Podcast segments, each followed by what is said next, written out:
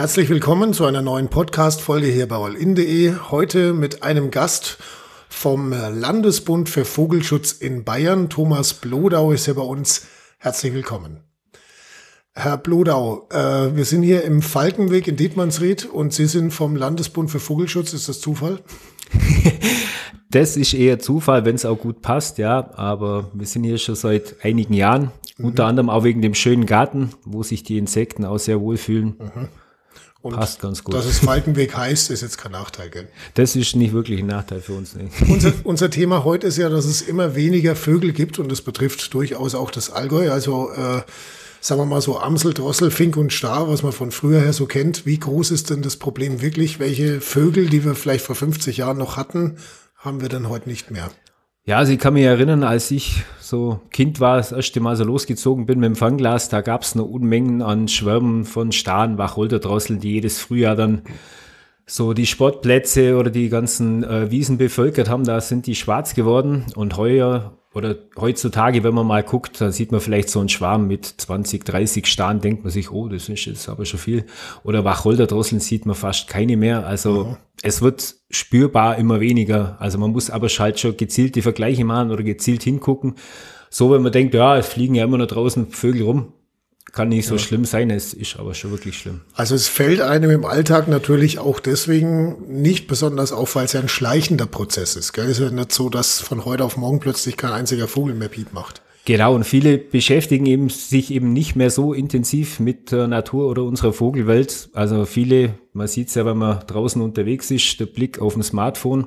Also viele gucken gar nicht mehr, was so um sie herum alles passiert.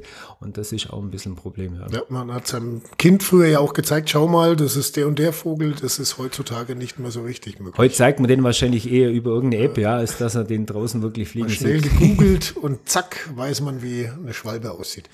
Ähm, 12,7 Millionen weniger Vogelbrutpaare als vor etwa zehn Jahren ist so die aktuellste Zahl, die ich mal so gefunden habe. Äh, was sind denn jetzt eigentlich die Gründe dafür, dass es weniger Vögel gibt als früher? Also den größten Verlust, die gibt es in unseren bei unseren Feldvögeln, also alle Vögel, die eben die ja, Grünflächen oder äh, ehemals diese Heckenreihen, die es ja früher noch gab als Abgrenzung zum Nachbargrundstück mhm. oder äh, solche Biotope bewohnt haben, die fallen heute weg, wenn sie heute durch die Landschaft fahren. Die Flächen sind alle ja Schnur eben. Eben, kein Baum mehr drauf, keine Hecke mehr drauf. Mhm. Im Herbst wird mit dem allseits bekannten Glyphosat dann oft alles niedergespritzt wo sollen die Vögel leben? Also das ist echt der Wahnsinn. Also wenn man dann für, mal ab und zu mal über Google Maps, um dann im Bild zu bleiben, mal reinguckt, äh, wie sich so die Landschaft verändert hat, ist das einfach für unsere Tiere sehr, sehr schlimm. Gut, man sagt ja, es kommt vor allem daher, dass die Insekten sterben. Das haben wir neulich auch äh, in einem ausführlichen Zeitungsartikel äh, drin gehabt in der Allgäuer Zeitung. Ähm, und verantwortlich gemacht dafür werden ja gerne mal die Landwirte. Ist, ist das so, oder? Kann man sagen, hier Feindbild Landwirt oder wie, wie sehen Sie Feindbild das? Feindbild nicht, die stehen natürlich auch unter Druck, die müssen mhm. viel schnell und billig produzieren. Das ist momentan eben so der Trend. Leider Gottes, die Lebensmittel werden immer billiger oder müssen immer billiger sein, um konkurrenzfähig zu bleiben. Nichtsdestotrotz kann man da natürlich nicht dann sagen, ja, die können jetzt gar nichts dafür es ist eben so, dass viel Pestizide, Herbizide verwendet werden, dass bis zur letzten Wald- oder äh, Gewässerkante alles abgemäht oder genutzt wird. Also so diese Rand- oder Brachstreifen, die existieren eigentlich so gut wie gar nicht mehr. Man darf aber nicht nur auf den Landwirten in Anführungszeichen rumhacken. Es trifft auch jeden, der privaten Garten hat, ob es ein Schrebergarten ja. ist oder ein Garten am Haus. Also wenn ich dann äh, mal so spazieren bin mit den Kindern und sehe dann da wieder den Mähroboter rumfahren und die einsame Thuja oder Buchsbaum irgendwo in der Mitte wachsen. Und dann rufen die Leute an oder schreiben einen Leserbrief, komisch, dass es bei uns keine Vögel mehr gibt. Dann liegt die Vermutung nahe, warum das so ist. Okay, das heißt, also ich persönlich, wir haben auch einen Garten, da ist auch Buschwerk um den Rasen quasi und äh, ich gebe es an dieser Stelle einfach mal zu, ich bin da relativ faul, was die Pflege angeht. Es beschränkt sich eher auf Rasenmähen und ab und zu mal ausdünnen. Äh, und das sieht halt, ich finde es schön, ne? sieht halt relativ wild aus. Aber ich mache es dann irgendwo richtig, oder? Sie machen es irgendwo richtig. Ja. Es, es, muss, es muss natürlich nicht der ganze Garten so sein. Also man, man darf natürlich für die Kinder jederzeit irgendwie so Spielrasen oder mhm. sonst irgendwas. Aber so diese wilden Ecken hat's mal eine genannt. Ich denke, das trifft's ganz gut. Also wenn man irgendwo mal einen Reisekaufen macht oder eine kleine Wildblumenwiese anlegt, oder es muss ja nicht immer die Thuja-Hecke sein aus heimischen Gehölzen, die auch blühen, die Früchte tragen, wo die Insekten, wo die Vögel dann was davon haben. Also von mir aus Schlee, Weißdorn oder Haselnuss oder Schneeball oder irgendwie sowas pflanzt und jetzt nicht, weil es halt schnell einfach wächst und in Anführungszeichen gut zu pflegen ist, immer die, die Thuja dann für sowas verwendet. Also die ist quasi für unsere heimischen Arten absolut uninteressant. Okay. Na ist ja schön zumindest mal zu hören, dass Faulheit und Vogelschutz Hand in Hand gehen. Was, welche Bedeutung hat denn das jetzt überhaupt für uns Menschen? Außer, dass ich dem Kind immer zeigen kann, wie eine Amsel aussieht, äh, wenn, wenn die Vögel verschwinden, mehr und mehr. Es ist natürlich allgemein, es ist ein Stück Lebensqualität auch. Also keiner möchte, denke ich, irgendwann mal rausgehen und es rührt sich nichts mehr, man hört keine Vögel mehr singen, man äh, sieht überhaupt keine Tiere mehr bei uns und irgendwann wird es dann vielleicht auch so sein, gut, klar, das sind relativ kleine Organismen, mhm. die sind zuerst betroffen und irgendwann äh, sind wir wahrscheinlich als mit der größte Organismus dann auch irgendwann mal betroffen. Es war ja zu DDT-Zeiten ähnlich. Da haben uns auch die Vögel aufgezeigt, äh, wie negativ sich dieses Umweltgift auswirkt. Und dann wurde es eben aufgrund diesem eingestellt. Also man sollte schon auf die ersten Anzeichen reagieren und nicht immer erst bloß sagen, ja, wir wissen nicht genau, ob es für den Menschen jetzt krebserregend ist oder ob es negative Folgen für den Menschen hat. Also da wird immer ein bisschen viel nur über den Menschen nachgedacht. Also es reicht meiner Ansicht nach auch schon, wenn es negative Folgen für die Tierwelt hat, wenn die Insekten um 80 Prozent zurückgehen, wenn die Vögel um 75 Prozent zurückgehen, dann sollte es eigentlich genug sein, um zu sagen, also so können wir nicht weitermachen. Hm. Jetzt gibt's ja noch ein paar mehr Punkte, um anzusetzen. Windräder zum Beispiel. Einerseits will man was für die Umwelt tun, andererseits landen da ja wohl auch einige Vögel in den Rotorblättern, gell? Genau, also wir haben da die Einstellung, da wo es sinnvoll und möglich ist, da auf jeden Fall. Man kann nicht sagen, wir wollen keine Atomkraft, wir äh, können aber auch keine äh, erneuerbaren Energien fördern. Also klar, man muss immer abwägen, ist vielleicht der Schwarzstoch, sind andere seltene Arten davon betroffen. Dann ist natürlich ein Problem. Aber dort, wo es möglich ist, sind wir auf jeden Fall für erneuerbare Energien. Kann man da das, äh, das Allgäu auch ein bisschen einkategorisieren, dass man sagt, bei uns ist das Problem genauso groß wie anderswo, nicht ganz so groß oder vielleicht noch größer? Wie, wie sieht's bei uns konkret aus? Ja, also man hat ja die letzten fünf Jahre, glaube ich, gesehen. Die Maisäcker sind auch im Oberallgäu und Kemptner Raum gelandet. Also das ist für die Tiere natürlich auch ein absolut fast toter Bereich, den sie nicht mehr nutzen können. So die Grünlandwirtschaft wird immer weniger, auch die Weidenutzung wird immer weniger und wenn, dann wird oft noch schnell und viel gedüngt.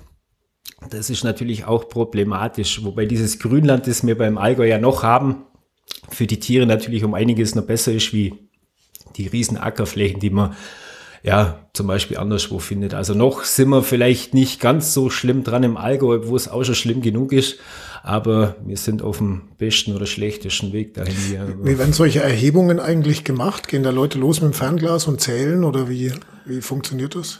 Da waren, also wir haben ja da auch seit einigen Jahren jedes Jahr so diese Stunde der Gartenvögel und Wintervögel, wo die Leute ihre Meldungen aus dem Garten schon mal selber abgeben können. Und da kann man dann ganz, ganz gute Vergleiche sehen. Dann werden natürlich Kartierungen gemacht, dann werden Hochrechnungen gemacht und teilweise wird das ja auch schon dokumentiert seit über 30 Jahren. Also gerade hier im Oberallgäu zum Beispiel der ornithologische äh, Arbeitskreis, der macht hier schon seit, glaube ich, über 30 Jahren Erhebungen und Zählungen und äh, sammelt Beobachtungen. Also da kann man natürlich dann gut abgleichen, wie war es vor 20, 30 Jahren, wie, wie schaut es heute aus.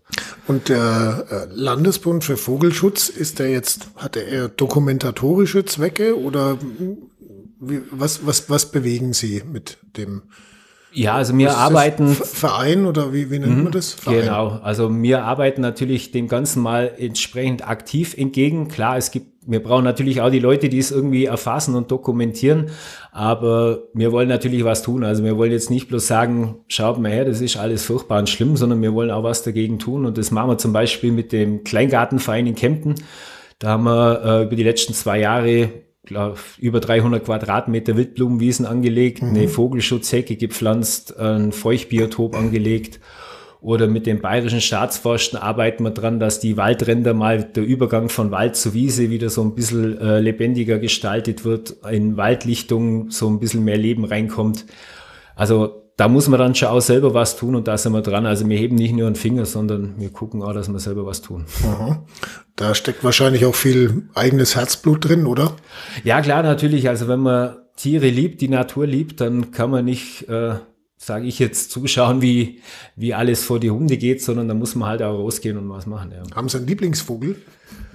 Ach ja, mein Ding sind so Eulen und Greifvögel. Lieblingsvogel kann man jetzt schwierig sagen müsste jetzt mal, ja, vielleicht der Wanderfalke, Turmfalke, so mhm. in die Richtung. Okay.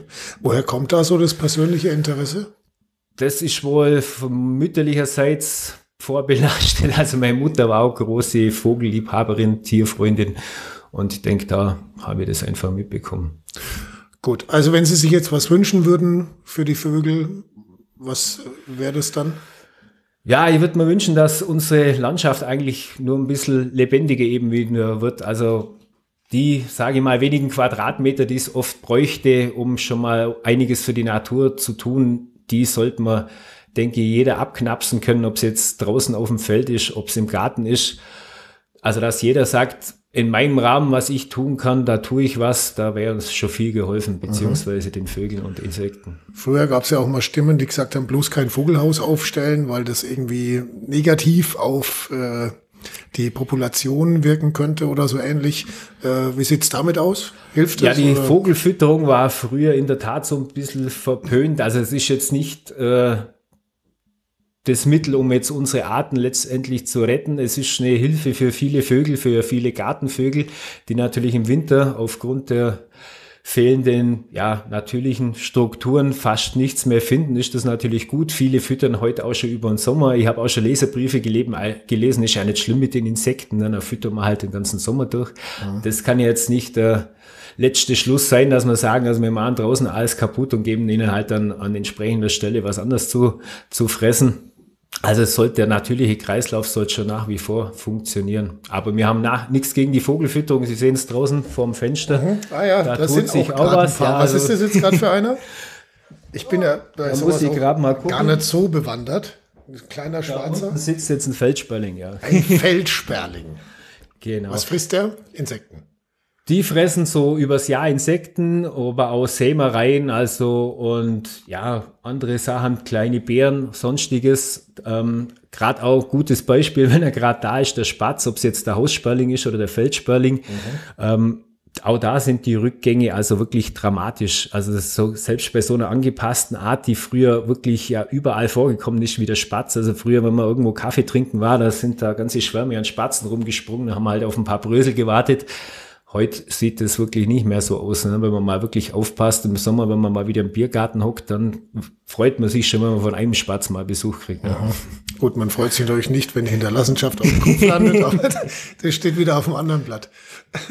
ähm, Gut, äh, Tier, Tiere, Tierarten haben allgemein auch die Fähigkeit, sich über die Jahre anzupassen an neue Gegebenheiten, aber da ist wahrscheinlich der Mensch mit seiner Entwicklung schneller, als der Vogel da hinterherkommt, oder? Ja, klar, wir ziehen halt so ein bisschen den Boden unter den Füßen weg. Mhm. Also man kann sich, oder viele Arten können sich natürlich gut anpassen, aber wenn es irgendwann nichts mehr zu fressen gibt, dann keine Brutmöglichkeiten mehr gibt, dann ist einfach, also wenn gar nichts mehr da ist, sage ich jetzt einfach mal auf den Punkt, dann was sollen sie machen? Gut, dann schauen wir mal, dass äh, die Leute wieder eine Einsicht haben und ihr ihren Garten wild wuchern lassen im Sinne der Vögel. Ich würde dann ganz gern abschließen noch mit einem Karlauer. Warum fliegen manche Vögel im Winter in den Süden? Gute Frage. also. Weil es zum Laufen zu weit ist. Genau. Gutes, einfaches Argument. In diesem Sinne, Mut zur Faulheit. Die Vögel werden es uns danken. Vielen herzlichen Dank, Thomas Blodau, Kreisgruppenvorsitzender vom Landesbund für Vogelschutz in Bayern. Vielen Dank.